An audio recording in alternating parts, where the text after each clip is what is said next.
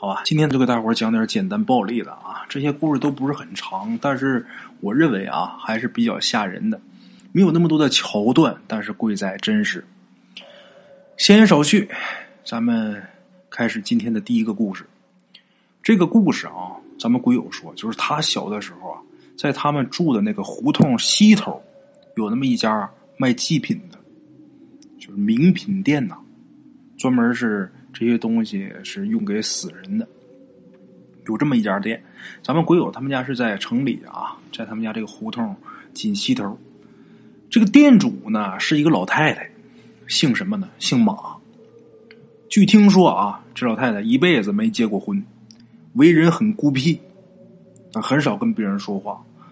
这个家里边大人呐，从小就告诉咱们鬼友他们啊，就说你们不许去马老太太那儿去玩去，他那儿不吉利。尽管家里边人啊千叮咛万嘱咐，还是不行，还有一些调皮的小孩啊，总愿意去偷马老太太那些纸花玩哎，那个卖名品店不有扎那个纸花吗？这些小孩啊，倒霉孩子、熊孩子，没事还喜欢偷那个玩这些熊孩子里边就有咱们鬼友一个。要说起这个马老太太也挺有意思的，她是他们胡同里边众多老太太里边唯一一个。喜欢擦胭子抹粉的，哎，爱画一画。你看那么大岁数还挺爱美。咱们鬼友说呀，有这么一年夏天，有这么一个晚上，那天是刚下完雨。鬼友有一个小伙伴哎，这小伙伴呢姓郑啊，小名叫胖墩儿。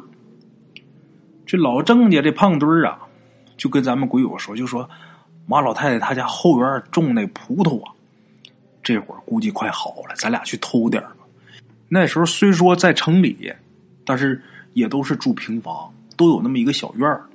马老太太家这房啊，呃，在前面是开买卖，卖这些名品；后面这小院儿就种点瓜果梨桃，种点蔬菜啥的。这个后院里边就有这个葡萄架，这俩熊孩子就标好了，这会儿葡萄快熟了，哎，咱去偷点去。我有一听说，那你去吧，啊，平时也总愿意去偷他这些纸花啥的。那这点葡萄打开始种那时候，他俩就盯上了，可算是快要熟了。去吧，啊，这到了收获的季节了，俩人去了。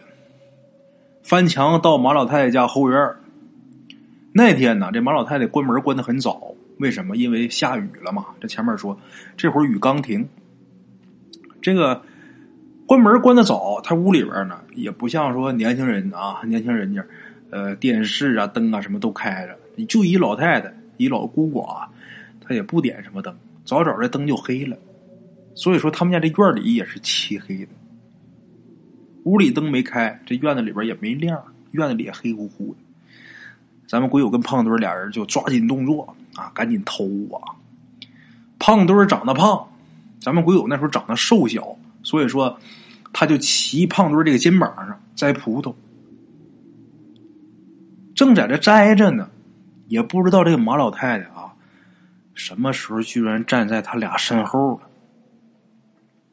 站他俩身后的马老太太啊，也没喊，朝这个胖墩的屁股上啊，用力的捏了一把。这胖墩很疼啊。吓得这一动，咱们鬼友那在他身上呢，那能不摔吗？身子一歪，俩人摔地上。这一摔地上，动作大点刚才是手扯着这个葡萄藤呢，这一摔，动作大点葡萄叶子上这些水啊，全都给晃下来，洒他们一身。这时候马老太太才说话啊：“这么大点孩子啊，就偷东西，你看着我把你们送公安局去，让你们去蹲小号去。”马老太太在那骂，说实话，那也就是吓唬他们呗，还能真把两个孩子送公安局去？就偷点葡萄，就吓唬这俩熊孩子。他俩当时就一心里边就一个想法：快跑吧！被人发现了，俩人扭头就跑。可是胖墩儿是跑了，咱们鬼友啊被马老太一把给揪住了，一只手拽着咱们鬼友，另一只手啊就拿手去糊了脸，就糊了自己脸。因为咱们刚才说了，他一蹬这个葡萄藤，这水呀全下了，雨水全落下来了，也是洒的这马老太太一脸。这俩孩子一跑，马老太太把咱们鬼友拽住，另一个手就糊了脸，嘴里边还说呢：“哎呀，弄我这一脸水。”这老太太不是拿手一这一糊了脸吗？等他这手挪开之后啊，把咱们鬼友那魂儿都快吓没了。虽然那天晚上院里边黑，但是也能看清楚，因为离得近呐，也能看清楚。咱们鬼友就明显看着他的脸就变形了，就这眼睛啊、嘴呀都挪地方了，把咱们鬼友吓就猛的踩这马老太太一脚，然后就挣开了，把手就挣开，没命的往家跑。回家以后吓得就魂儿都快丢了啊，只哭了一晚上。后来啊，据咱们鬼友他奶奶跟他说，就说这马老太太。原来她不是在城里住，也是在农村。咱们鬼友家，鬼友他奶奶以前也是在农村，跟这马老太太呀是一个村的。就说这个姓马这老太太，她年轻时候结没结过婚？结过婚，她并不是一辈子都没结过婚。可是呢，有了孩子之后，她那丈夫出事死了，她自己带这个孩子想再嫁呀，就比较困难。所以当时也不知道这老太太当时年那还挺年轻的啊，不知道这女的怎么想，把自己的孩子给淹死了。孩子不大，几个月，给放在大洗衣盆里边给淹死了。把这孩子淹死之后，自己这会利索了，轻手利脚了，心想着找男人能好找了。可是到头来这一辈子还是没找着，再也没找别的男的。那么说这个故事有什么可吓人的呢？咱们鬼友说的，那天晚上，就马老太太拿手一糊了脸的时候，她明显不感觉这眼睛、鼻子、嘴不都移位了吗？咱们鬼友说呀，他那脸啊，就不不是人的脸。他说人的脸你甭管怎么弄，他也不能那样。他说就很像是纸糊的脸，被这水一打湿，他拿手这一糊了，就什么都偏了。也就是说那天晚上。抓他的的那个，就发现他跟胖墩偷葡萄的那个，不一定是马老太太，没准就是他扎的那些纸花活，怎么就成了精了？哎，这事想想挺吓人的啊。那么咱们鬼友可能有的人抵抗力比较强啊，就是这故事也不怎么吓人的，是不是？这玩意儿有啥呀？好，这个不吓人。另外一个这个故事，它。并不是说有多么严重的结果。接下来，大圣给大伙说一个比较吓人啊、比较恐怖的。这故事是一个护士，他在医院工作嘛，在医院工作这么一个护士给我提供的啊。他们医院是总有怪事我想啊，不光是他们医院，所有的医院应该都有一些稀奇古怪的事因为医院这个地方。生命的开始和生命的终结都在这儿，这个地方等于是一个灵魂中转站呢啊！这是大圣我自己想，咱们这位鬼友啊，就跟咱们提供了这么一件，在他们医院里边发生算是最玄乎的一件事。哎，这个事儿呢是发生在他们医院的一个主治医生的身上。这主治医生姓什么？姓穆。就是穆桂英的那个穆啊，姓穆，穆医生，在他们医院里边，这穆医生技术算得上是最好的。但是这个人啊，他出了名的爱占患者的便宜。有这么一年秋天，他们医院来了一对农村的夫妇，两口子，上他们医院来干嘛？来待产，要生孩子了，预产期快到了。这个农村来的本来他就不富裕，哎，又赶上啊，正好。赶上主治医生是姓穆的，这两口子给上炮啊，也不咋的，这钱就没给明白。所以说，这穆医生对这两口子那就是百般不待见。那当时值班的护士谁都能看明白那点事哎，大伙心里边也都是挺生气的，就觉得这姓穆的怎么这样？你说你有钱啊，你夸点夸点农村来这两口子这么不容易，你说你咔着他干啥？大伙儿心里边都挺不爽，但是人家是主治医生，他们就是一个护士，能说什么呀？后来啊，这个女的难产，难产要做手术。其实她要不难产，要就顺产也没什么事还偏偏赶上她难产，得做手术。也不知道这个姓穆这大夫是不是这个吃惯了拿惯了，这回他没捞着什么好处，所以这个心里边有气儿。在做手术的时候，这孩子没保住。其实他那个技术，想让这母子平安是很容易的，但是偏偏的，这孩子就没保住。这个做手术时候，这女的她不是昏迷状态吗？等这女的啊，这农村这小媳妇一醒来之后啊，刚醒过来，她就一口咬定那大夫把他儿子给害死了，她要找这医生拼命。那家里边人肯定都拦着呀。那么他为什么这么肯定呢？为什么说肯定就是医生害死他孩子？咱们这位鬼友当护士这位。正好那天他值班，他就听见晚上这两口子聊天啊，说话。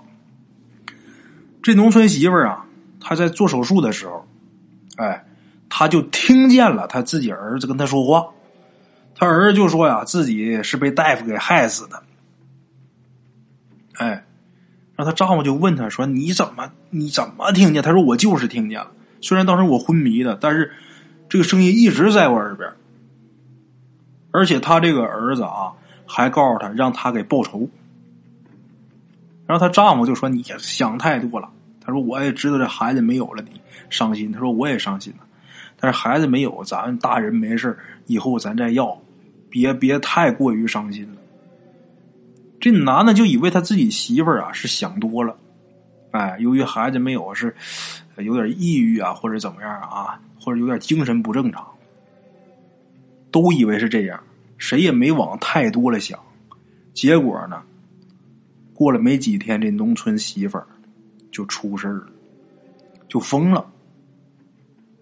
怎么疯的呢？他就说呀，他那儿子没保住，那儿子整天跟他说让他给报仇。后来这家这男的没办法，就把这媳妇儿啊就想说，咱出院吧。在这儿也没用啊，咱接家里边静养嘛，慢慢的可能随着时间的流逝啊，这人的伤痛啊也慢慢减轻，他就不会这样了。决定回家，结果临走那天，一大早这女的就没影了，四处找都找不着。结果十点多的时候，那女的从医院的顶楼跳楼自杀了。这个事蹊跷在哪儿呢？他跳楼自杀的时候。往下跳的时候，正好砸着了来上班的那个姓穆的大夫，正好砸他身上了。结果俩人双双毙命，俩人都死了。还有更奇怪的，就是那死婴，那个死婴的尸体啊，本来是泡在这个福尔马林的那个罐子里边，结果呢，那罐子还在，那死婴就不知道哪儿去了，谁都不知道，到处找也找不着。就凭空消失，不翼而飞了，啊！这是咱们今天的第二个故事。这两个故事都很短啊，大圣再给大伙说一个。今天咱就说点简单的啊，大伙多听两个吧。咱们今天这第三个故事啊，是鬼友说他爸的一件事。他爸啊，就是大圣之前在故事里边总提到的那种见了酒不要命的人。在咱们鬼友他们家住的那个小镇上啊，他爸那几乎我是没有不认识他爸的，出了名的酒鬼。哎，有这么一天晚上啊，他爸在朋友家里边喝酒，又是没少喝。当时喝的迷迷糊糊的啊，嘴里边哼着小曲儿就往家走。往家走的时候啊，因为是晚上嘛，半夜嘛，他就远远的就看见他走的这条街的头上。小沈他们家那儿门口好像有一团火球，他就觉得奇怪啊，就奔着这火球他就过去了，也就是奔着小沈家就过去了。在接近小沈家还有一段距离的时候，他就听见啊，小沈他们家好像是有好多人在他家在一起说话似的，吵吵闹闹的。他就觉得这挺奇怪，这大半夜啊。另外一个，这火球是怎么回事加快脚步奔小沈家门口去，想看看到底怎么回事可是等走到近前呐，那火球却没了，无影无踪。然后听院里屋里那闹哄哄的那声也突然间消失了，戛然而止。咱们鬼友他爸就拍拍脑门啊，就瞪着眼睛看这火球哪儿去了，把这耳朵竖起来听，哎，真没声啊，这很安静。这时候鬼友他爸就心想啊，这时候都半夜了，那小沈一家估计跟别人家一样，人家早就都已经睡觉了吧？那刚才是怎么回事？是不是我自己喝多了呀？眼睛花了，出幻觉了？想到这儿啊。他爸就原路返回，要回家了。结果往回走，又走了一小段路以后，他这身后啊，又是吵吵闹闹的，这声音又来了。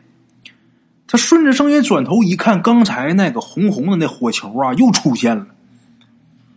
咱们鬼友他爸呀，刚静下来那心呢，这一下又提溜起来，然后就回头瞅了一会儿之后啊。他又奔这火球去了，想看看到底怎么回事啊！可是他发现越靠近，这个声音跟火球啊，反倒越模糊。哎，最后等他到跟前，这两者都消失了，周围又是一片安静。你头一回你说你自己是出现幻视幻听了，你第二回怎么解释？他不用想也知道。这时候，鬼友他爸的心开始砰砰跳，觉得不对了。这酒啊，醒了一大半掉头啊，就往家跑。这回可不是像第一回往回溜达，这回是跑，一口气就跑回家。回家之后了，咣咣咣砸门。平时他也敲门，但是从来没敲这么重。这回是吓着了，这一敲啊，就把咱们鬼友他们全家人都给吵起来了。鬼友他奶奶那时候啊，呃，跟他们住在一起。他奶奶啊，呃，离这个。门比较近，就起来起来去开门去了。开门一看，自己儿子啊，瞅这样很紧张，就问他怎么了？这大大半夜的。然后鬼友他爸就一五一十的把他所见所闻的这些事儿，就跟他奶奶说了。鬼友他奶奶想了想，就说呀：“这指定是有什么脏东西进了小沈他们家的门了。”哎，咱们鬼友当时挺小的。一听他奶奶说有脏东西进了小沈家，一想这脏东西，估计除了鬼怪也没别的呀。咱们鬼友还清楚的记得那天晚上把他给吓的啊，就压根这头都没敢伸出这被窝里边，在被窝里边捂着睡了一宿。一夜无话，次日清晨，哎，次日清晨有这么一个女的，拎了一筐脏衣服。拎这脏衣服要到镇边有这么小河去洗去。他们那小镇上啊，有那么一条河。平时啊，洗衣裳啥的，有的不愿意在家里洗的，就到河边去洗去。他就到河边之后啊，把这衣服放边上。这时候他就看离他不远的那个岸边上啊，也放着一筐衣服。他就看这是光看见衣服，怎么没看见洗衣服的人呢？等再仔细一看啊，在那筐衣服前面那个河里边，飘着一女的。这女的吓坏了，心想：这准是有人，这这掉水里了，这是啊！这一喊，就把有那个起早的这个男人呐，有那么几个啊，在这河边附近溜达玩的，就给喊过来了。他们那河水能有多深呢？咱说能在那洗衣裳的水啊。都深不到哪儿去，也就是齐膝，就到膝盖那么深。这几个男的啊，赶紧就都下去了，就把这裤管往上挽一挽，就下去把这尸体就给捞上了。因为当时不知道这人有没有救，大伙儿想，这万一说人还有救呢，就是抱着这个救人的心态，就把这尸体给拖上来了。实际他都死了。弄上来之后，大伙儿才发现，这是小沈他们家的媳妇儿。哎。这尸体捞上来的时候，大伙就觉得这尸体很怪。为什么？溺水的人、淹死的人，大伙都见过，不是没见过。但是小沈他媳妇儿死的这个样啊，很奇怪。就这尸体特别红，就好像啊，喝完酒那个痂是浑身通红，就好像酒精过敏似的，那个红法。而且呀，他这身上有温度，就打水里边捞上来的时候，他这身体是温热的，可是人却死了，就好像这个人呐，这肚子里边有团火似的。这事就很难解释，死人身上怎么能有温度？就感觉这人好像肚里有团火，把这人整个给烧红了、烧热了似的。谁也解释不了这是为什么。那么浅的水，怎么就把人给淹死了？这事儿要是我来说的话，那就叫冥冥之中自有定数。哎，你就该着这条河里死，你那个井里你就淹不着。今天呢，这个故事不是很长，讲了三个比较简短的小故事啊，偶尔给大伙儿换换风格也挺好的。嗯，明天吧，明天接着给大伙儿讲长的。